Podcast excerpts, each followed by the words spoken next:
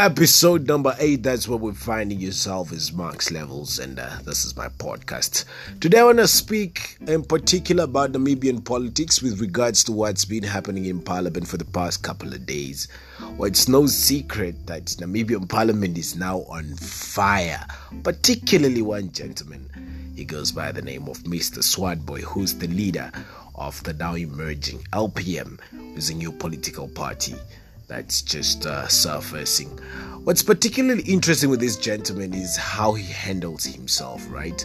Uh, the one time, uh, which was a few days ago at the SONA Parliament briefing, he lashed out at the president basically to an extent where the president was then forced to say to him that he's even older than his mom. But what's particularly interesting is the views and opinions of the youth how people feel about it, how some people think that the way he's doing things is uh, revolutionary and it should be that way. And uh, that's the kind of attitude that we need in Namibian parliament. I would like to disagree on three levels. One, I am not against engagement of any sort where politicians can then come together and disagree. That's ultimately what we want for the debates to take place so that we can yield out resolutions for, from those particular debates. So I think he does a particularly good job when it comes to that. I do not, however, and that's my second point of analysis, is agree with the notion that you have to be disrespectful. I do not agree with the notion that you have to call people names, body shaming. Just today, or was it yesterday, he was calling Mr. Utoni Nujoma fat and, you know, appealing to the person's body, eh, trying to win an argument. Eh, eh, what's particularly um, ironic about that analogy is that you cannot then say you are an intelli- intelligent person, intellectual person, and then your actions show otherwise. I think a political discourse, a political debate should happen in in a setting where people can be respected, where people can be heard. It's it's it's very very interesting to see, say for example, people from opposite parties, say the ruling party and LPM, agreeing on a point, even if they don't always agree on everything. It's very, very interesting. Perhaps I would now like to draw my conclusion by explaining how perhaps parliamentarians should look at the prime minister, for instance, because the prime minister has so much political maturity when it comes to the way she reasons in parliament. I was looking at her briefing again a couple of minutes ago, and she's absolutely mature. People are howling, shouting, but she maintains her carbon collect and still has respect for that is the other parliamentarians. I would rather listen and vouch for a member of parliament who reasons like that as opposed to one who body shames others. So, in a nutshell, what am I really saying here? I'm saying Mr. Bernadus Swartbooi is revolutionary. He's a good example for young people when it comes to politics, and he makes politics interesting.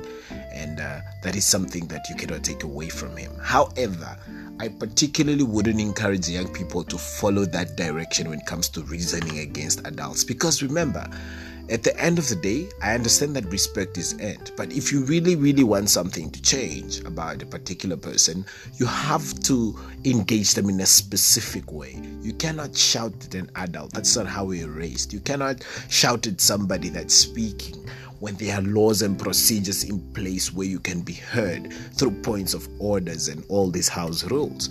There is no need to be blatantly disrespectful. And as a teacher, as a public speaker, as somebody who is constantly speaking to young people, I wouldn't particularly advise anybody to behave in such a way. I would think, yes, if you have a compelling argument, you should still give it, but do it in the boundaries of respect. Do it in the boundaries where you can be heard and get constructive feedback from that particular argument.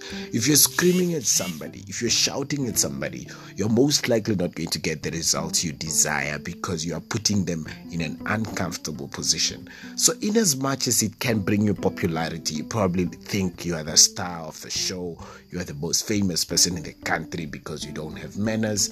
Uh, uh, it doesn't do you any good. So, at the end of the day, try to be known for the good stuff and try to leave a good example. Uh, it just goes to show that attitude is everything. On my final note, I'll then say that with regards to Mr. Swartbooi in particular, I was one of those people that was kind of really interested in politics now that I see that they're young people and he's well educated and stuff. But the way he carries himself and the way he impinges on people's rights and people's comfortability and making people ashamed of who they are, I cannot vouch for a leader like that. And I don't think you should. This is not a trash talking uh, audio, this is an audio trying to direct young people towards reasoning with with the with the boundaries of respect and knowing how to speak to people in order to get the results that we, we that would be beneficial for both you and the person that you're speaking to in a nutshell that's basically it you gotta have respect you gotta have morals you gotta talk to people in a way that you would want people to speak to you. Those are the basis of communication. Those are the basis of life. And no matter how much intelligence you think you have, if you lack that maturity and ability to speak to people in a way that they can feel respected, then your intelligence is good for nothing. This is Marks Levels, is episode 8 of my second season. Thank you so much for always dropping by and having a listen. Up until next one, stay safe and be safe.